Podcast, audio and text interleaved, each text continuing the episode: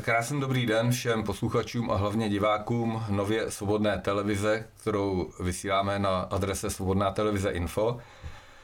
Ale sledovat nás pochopitelně můžete i na staré adrese svtv.info, na Odyssey, Apple Podcast, Spotify a YouTube. Ve spodní části obrazovky vám krom možnosti zvolení eh, kanálu běží i tlačítka sdílet a odběr. Eh, značně vás prosíme o jejich použití, hlavně v této těžké době, aby se informace, které neuslyšíte na veřejnoprávních médiích a na mainstreamových médiích, aby se dostávalo eh, co možná k nejvíce lidem. Děkujeme. Eh, dnešním hostem našeho pořadu, znovu říkám rozum do hrsti, je astrolog a analytik Jindřich Pavlis. Ahoj. Dobrý, krásný den.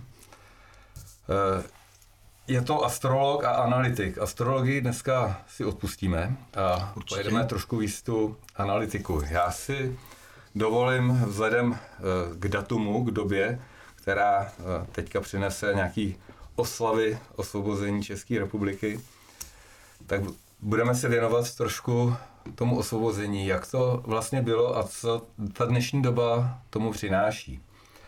Mám tady jeden příspěvek, já si to dovolím přečíst.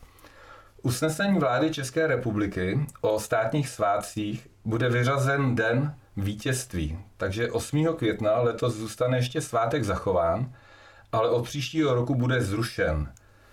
Teďka je tady, kdy, jak to probíhalo. A dle Petra Fialy je nepřípustné oslavovat SSSR, posléze Rusko, jako osvoboditele. Dále dle zatím dostupných informací bude mít budoucí ministr školství za úkol aktualizovat učebnice dějepisu. Od roku 2024 tedy platí toto. Rudá armáda nás nikdy neosvobodila a e, osvobodila nás koalice západních států v čele s USA. E, nevím, jak až je to pravda, Myslím si, že to pravda je. Eh, co k tomu říct, jak se mění dějiny? On se vždycky říká, že dějiny píšou vítězové, ale jak to bylo s koncem, nebo vůbec průběhem s celou druhou světovou válkou? Kdo ji začal, jak, tomu, jak to probíhalo a kdo byl ten hlavní tahoun, který eh, tu Evropu toho fašismu zbavil? No tak, eh, co bych k tomu řekl, jak jsme svědky že o přepisování dějin, Jo, to, že se v historiích eh, prostě ty dějiny přepisují a paměť lidí je krátká, že jo, tak eh, to bylo prostě historickým faktem. V dnešním mediálním eh, světě prostě je to trošku obtížnější, ale přesto za těch posledních 33 let, od roku 89, jo, už je to několikátá verze. Jo, takže jsme se konečně teda dočkali toho, že se vymaže podíl Sovětského svazu že jo, na eh, vítězstvím nad nacismem. Takže abych já se k tomu jako nějakým způsobem vyjádřil, tak druhá světová válka byla v podstatě pokračováním první světové války.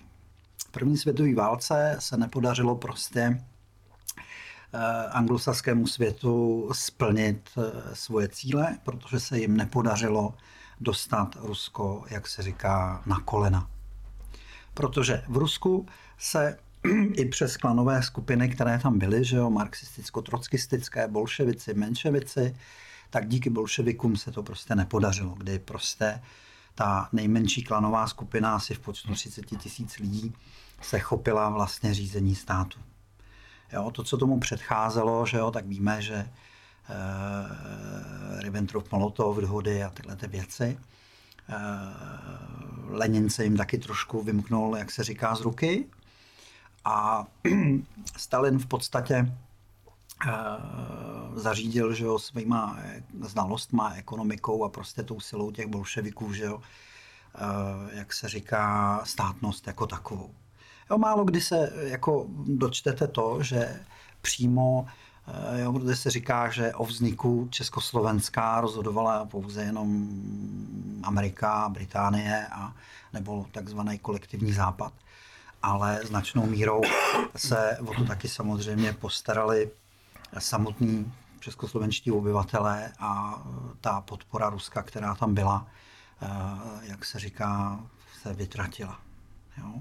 Sami víme velmi dobře, jak začala Eh, vlastně jakoby druhá světová válka. My jsme byli projektově skonstruovaným státem, kde bylo místo a oblast, kam uklidit, jak se říká, vysoce sofistikovaný průmysl, těžký. Jo, taky jsme měli velice dobře vyzbrojenou armádu a v podstatě v 38. roce tady nebylo Čecha nebo Čechoslováka, který by nechtěl bránit svoji vlast. Ale naši zem zradili tehdejší elity. Jo? Takže Eh, naše, naše, naše elity, naše, naše, elity. naše elity jo, posloužily svému zahraničnímu páničkovi, anglickému světu a americkému světu. Že jo. Že... Tak jak to bylo vlastně? Kdo ji vyprovokoval? Byl to ten Hitler Hele, napad, anebo tak Hitler, byl jenom nástrojem? No, ono se říká, že Hitler to všechno jako by napad, ale jako Západ měl jasný nástroje, tak. jak e, spacifikovat Hitlera k tomu, aby druhou světovou válkou vůbec jakoby nezačal. Že jo?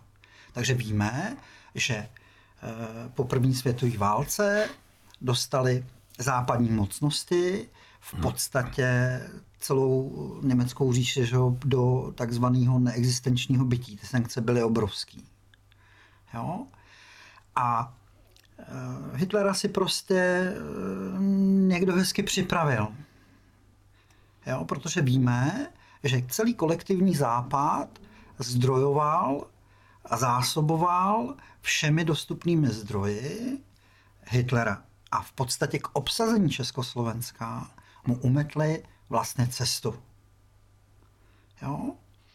Otázky toho, jestli jsme se měli bránit nebo ne, nechám prostě prázdný. Já jsem přesvědčený toho, že eh, jsme se bránit měli a bylo by po druhé světové válce a bylo by po srandě. Kde byl v tu dobu Sovětský svaz? Tak Sovětský svaz eh, v podstatě, že jo, jednoznačně říkal, že jo, že nám dá garanci, že nám pomůže a že i přes zákaz v podstatě eh, vzdušního prostoru nebo přesunu přes polské, rumunské území, že si prostě cestu najdou. A kde byl v, to, v té době USA? Tak ty byli ještě pořád za oceánem, že jo, a připravovali vyčkávali. si ty svoje, vyčkávali a zásobovali, připravovali a tak dále. Jako my musíme ještě jakoby si vzpomenout na jednu věc, že když eh, vlastně nacistické Německo napadlo Polsko, tak je ignorován trošku takový ten zásadní věm a to je to, že v podstatě za týden neměli Němci čím střílet. Jo? Vlastně těžký granáty a těžký střelivo prostě vyčerpali během týdne a jenom to šlo vlastně setrvačníkovým způsobem, že jo, kdy to na Polsko vlastně jako vypadlo. Jo? Někde se říká, že na straně eh, nacistického Wehrmachtu bojovalo 3 miliony voláků, na straně eh, Sovětského svazu asi milion. Jo? Nicméně Polsko jako stát vždycky byl multikulturní a tu jeho státnost že jo, v podstatě postrádá uh, zhruba 300-400 let, stejně jako my od bitvy Bílé hory, že jo, kdy nám byla vyvražděná že jo, celá elita. Jo. Do té doby, dokud žili Rožumberkové, tak se o nás nikdo nepopíral, skončilo to Bílou horou, jo, nevýznamnou bitvou. Jo, Friedrich Falcký si zdrhnul prostě do Polska, za dva roky zakokrhal, jak se říká, pánu bohu do oken a a tady prostě se předvedla genocida českých pánů a, a rozdělil se vlastně tehdejší státní majetek. A ta historická státnost přežila jenom v těch našich lidech, kde jsme si zachovali přes tu habsburskou porubu, jakoby 300 letou, svoji kulturu, jazyk a tak dále. E, že jo, ta cesta toho obrození, že jo, vzniku nadšení první republiky, to byla prostě za, jakoby i zásluha samotných Čechů, nejenom anglosasů, Ameriků a já nevím čeho, všeho těchto těch státností. Každopádně všechny ty mocnosti západní nás v tom Mnichově zradili, předhodili nás jako připravovanou, prostě krásnou týlovou kořist. Ta státnost zakořeněná eh, v našich lidech pomalu eh, vymírá protože naše metodika nového školství je nasměrována takovým stylem, že eh, tak, jak dneska k tomu ke státnosti přistupují naši mladí spoluobčané, to je prostě katastrofa. Předtím se nedá mít zavřený oči, ale mluvit se moc taky nedá, protože by to bylo nepublikovatelné. Tak kamarádi, kamarádi, co mám ve školství, tak říkají, probíhá tvrdá debilizace a ukrajinizace ještě jako našeho školství. Nejenom školství, ale celé republiky. Ale celé republiky. Že jo? Tak jako vidíme tady, že jako sám za sebe můžu říct, že jsem proti jakýkoliv válce, jakýmukoliv válečnému konfliktu protože to je ta nejzaší a nejzbytečnější věc, prostě, která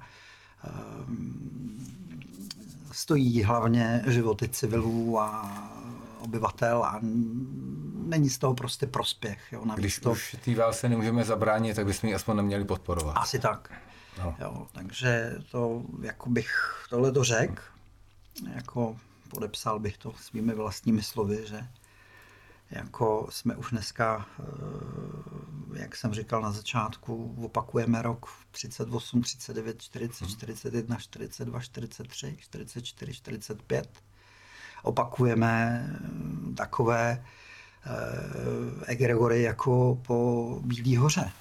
Kam je možné, že vůbec tady ta válka dojde? Jak, jak to teďka, jaký jsou prognózy, nebo jak to jako analytik vidíš, co, co nás čeká?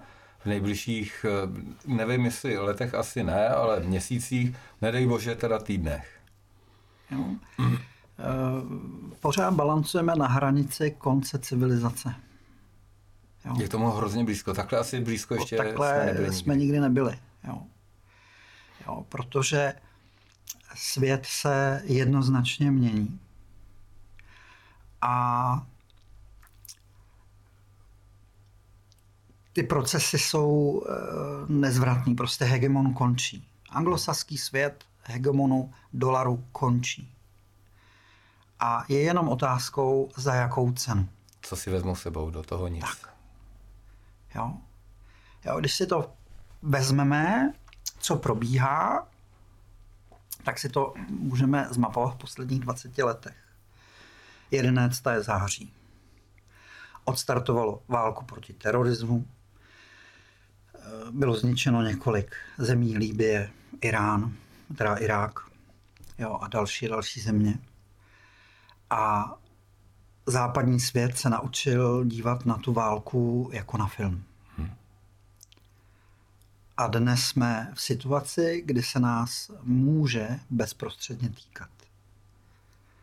Jo, my jsme trošku odbučili, a já bych se vrátil. Já bych se k tomu taky vrátil jenom tím, že vlastně ta Amerika tam dneska válčí, ale zase neválčí u sebe. Ona vždycky válčí někde, ale nikdy se neválčí v Americe.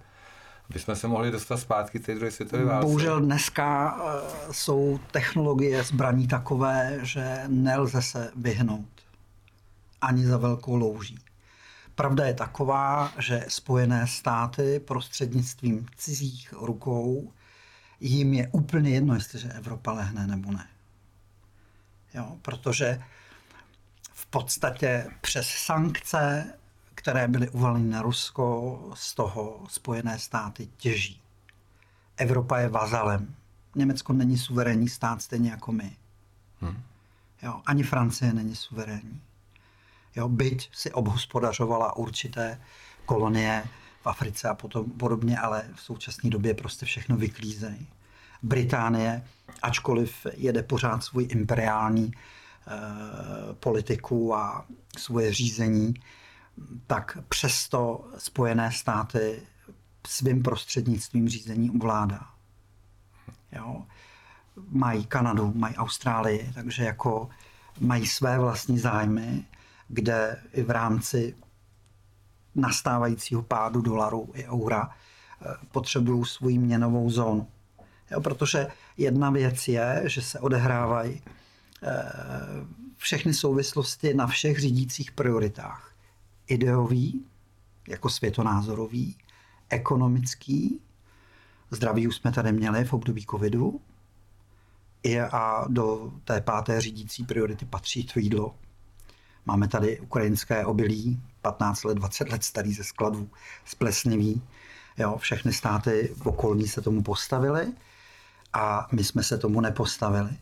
To, že se tomu postavili třeba Bulhaři, Rumuni, Poláci, Slováci, tak se tomu postavili z toho důvodu, že za oceánem je nějaké krytí.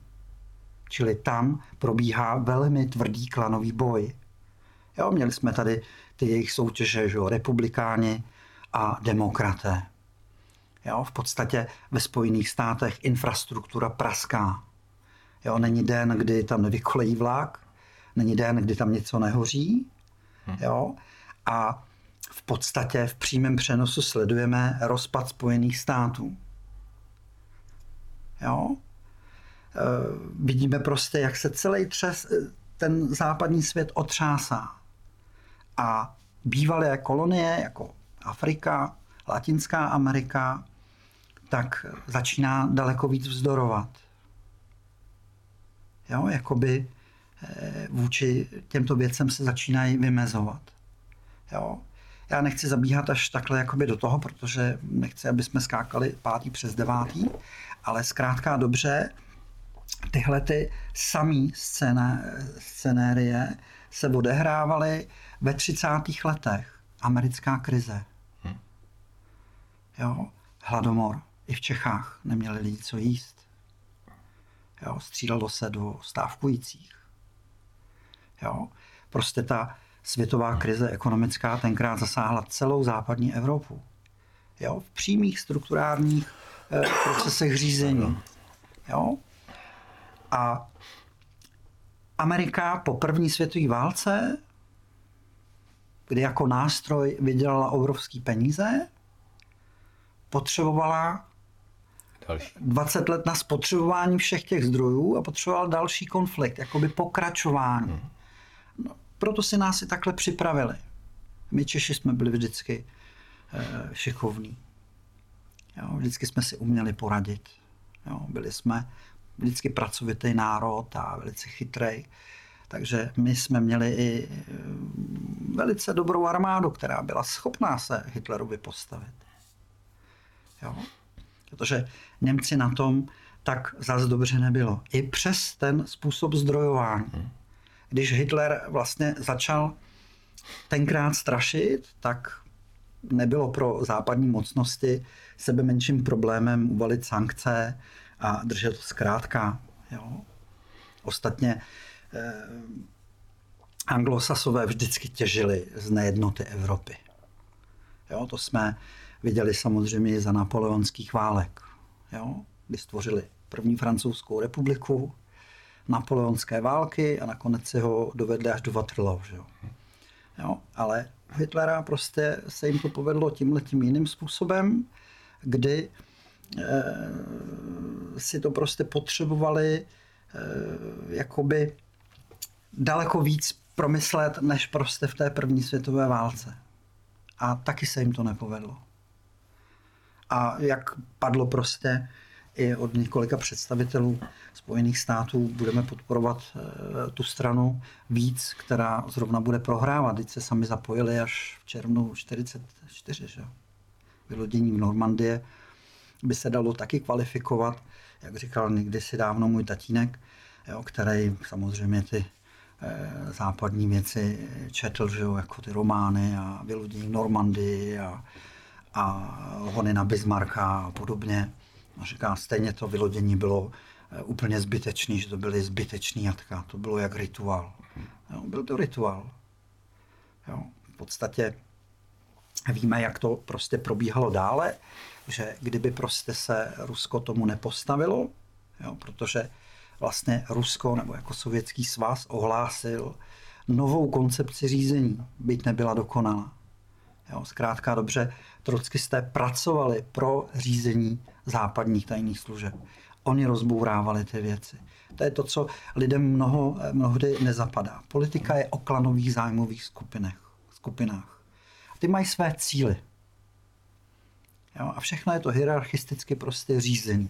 Tak jako dneska neziskové organizace. Ano. tak máme tady juvenilní, juvenilní justici, že, aby jsme hmm. se nedomluvili mezi sebou.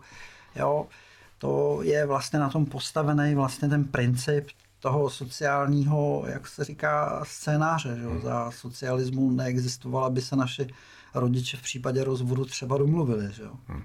Jo, to dneska je to pomalu národní sport a v ostatní spory to samé. Že?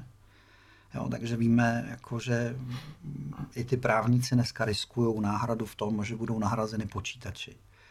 Jo, protože v těch zákonech se už dneska pomalu nikdo nevyzná. Zkrátka dobře. Ani ty, zákonodá, ty ani ty zákonodárci, ani ty tvůrci zákonu. Jo, prostě myslím si, že lidský život potřebuje trošku víc jednoduchosti.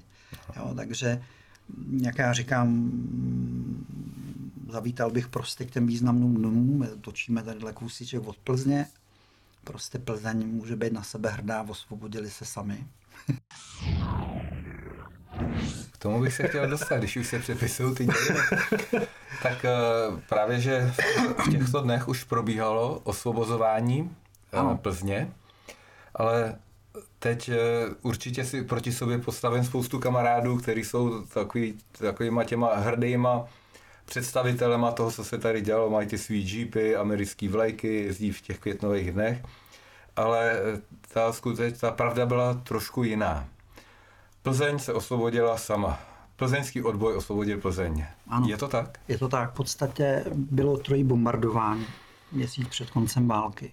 O tom už vyprávěl i Karel Gott v, ano. v, jejich pořadech. Jo, málem jsme přešli i o Karla Gota. Ano.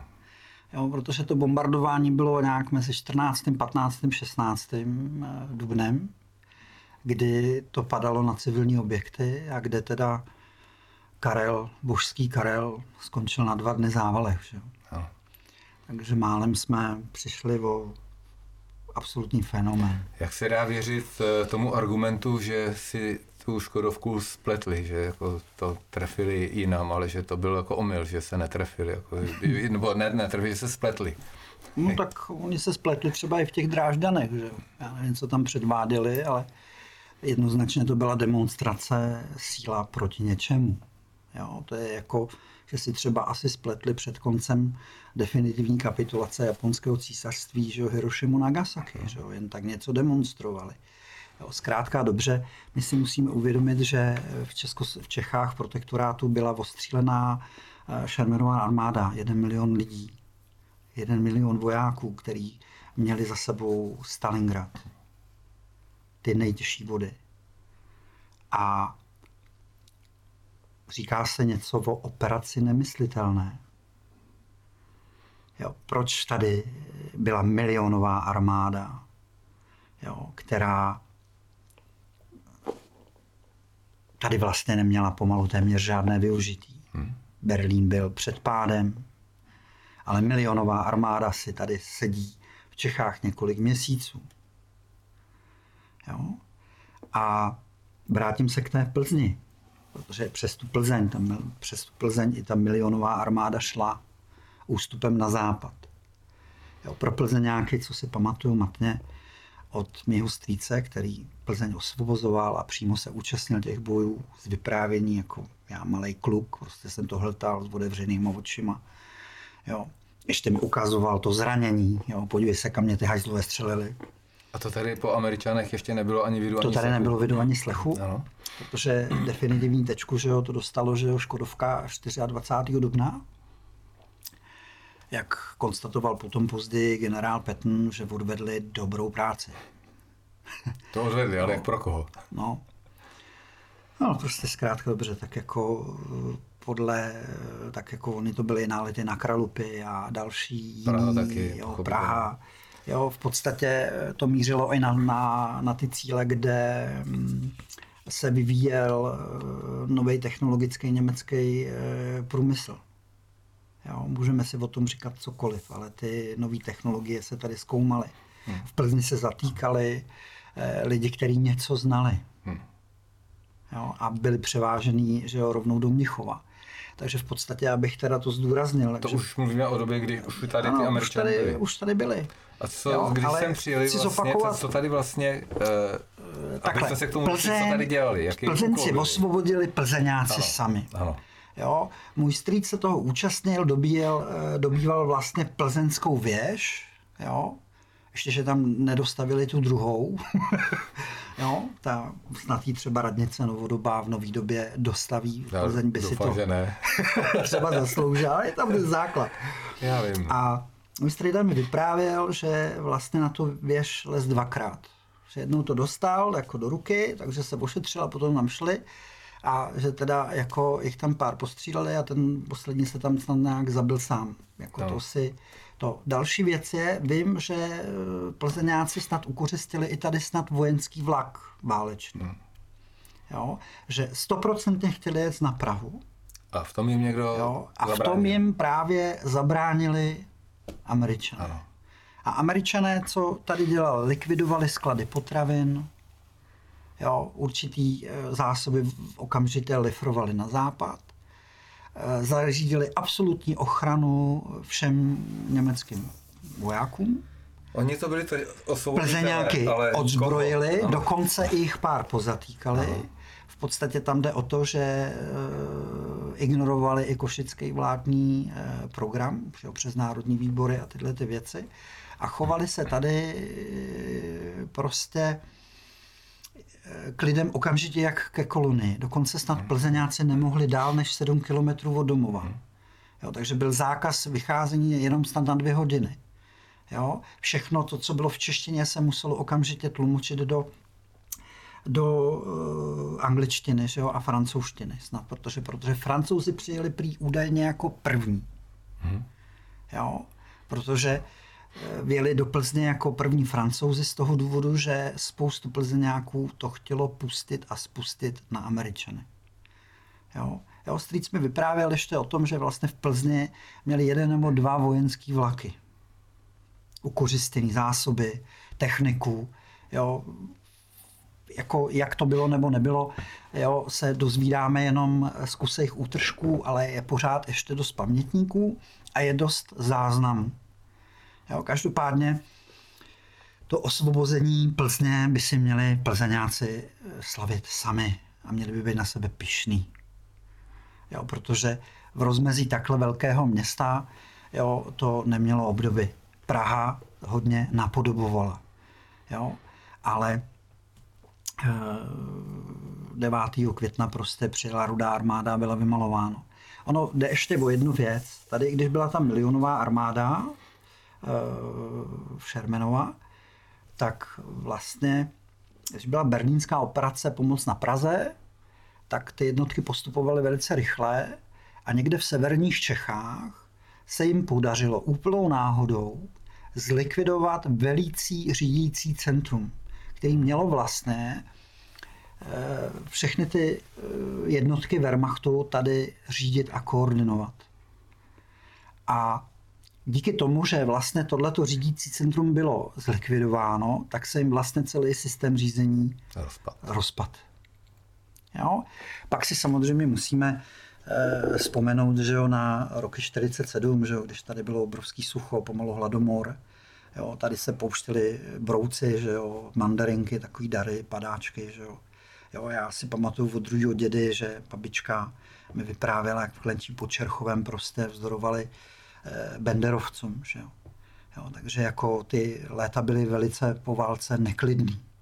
Jo, takže jestliže přišla potom nějaká stabilizace, tak to byla stabilizace roku někde kolem toho roku 58. Že? Jo, každopádně eh, Spojené státy a ani Británie nikdy neměla zájem na tom, aby měla vedle sebe prosperující Evropu. Jo, to je jejich koloniální technologie řízení Eh, ideově ani neumožňuje. Jo, v podstatě, když si to vezmeme, ještě na začátku minulého století byl průměrný věk dělníka v Británii 35 let. Jo, my si tady neuvědomujeme, že eh, třeba eh, za světové války podle dopisů, co vlastně objevila moje žena, tak eh, denní mzda byla 5 korun. Ale kilo brambor stálo 35. Hmm. Jo, my si vůbec neuvědomujeme to, jak to bylo pro ty naše předky, pro naše babičky a dědečky, pradědečky a praděd, prababičky. Obrovské národní vzenutí budovat tu zem. Ale ta první republika byla pořád davoelitárním systémem. Jo? A socialismus byl taky samozřejmě řízený davoalitární koncepcí. Jo, to světové řízení, že jo, ten svět nějakým způsobem řídí, pohybuje. Dneska vidíme v přímém přenosu, že hold prostě centrum koncentrace řízení z Británie, Holandská, ze Spojených států se má stěhovat jinam. Leta víme, že se má přestěhovat do Číny, kde má být jedno jediné, a sparring partnerem má být Irán. Jo, vidíme ty věci, že když se začaly v 93. roce stěhovat technologie do Číny, tak ve mně úplně zatrnulo. Já jsem říkal, no tak to už je úplně hotovo, to tady nebudeme mít vůbec nic. Takže nějaká šance, aby Česko bylo svrchovaným státem v tom pravém slova smyslu, aby jsme si sami sobě všechno, to, ta, ta idylka, Pod ta je vedením úplně... Evropské unie to rozhodně nepůjde. Všimněme si, že my jsme přišli o schopnost montovat jaderné technologie. Poldoj ocel byla modernizována ocelárna z nejkvalitnější ocelí. Dovolím si tvrdit prostě, že byla kvalitnější než švédská. švédská ano, to, to je Ty hodně technologie tam. někam zmizely.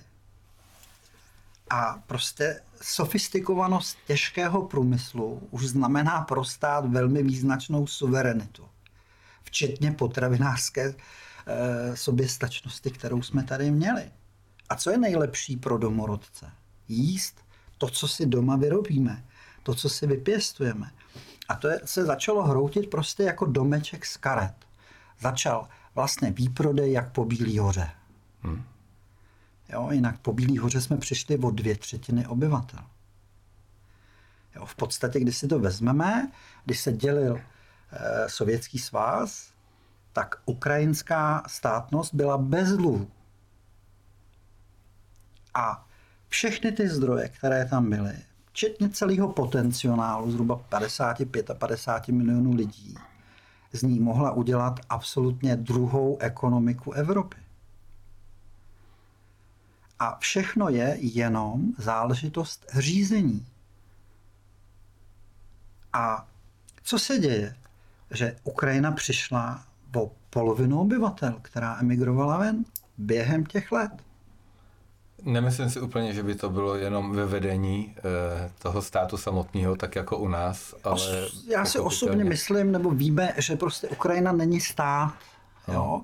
Prostě suverénní stát má svoje finance, jo. Proč my jsme tady měli v 89. roce 30% úroky? Jo? A co jsou peníze? Peníze kryjou hodnotu výrobou a zdrojů. A tady se zdroje vyprodávají jak ve výkladní skříně, včetně vody. My jsme taky byli bez dluhů, že jo? Ano. V 90. roce, tak... Eh, Nepatrný nějaký věci, no. ale víc ale jsme měli... Určitě.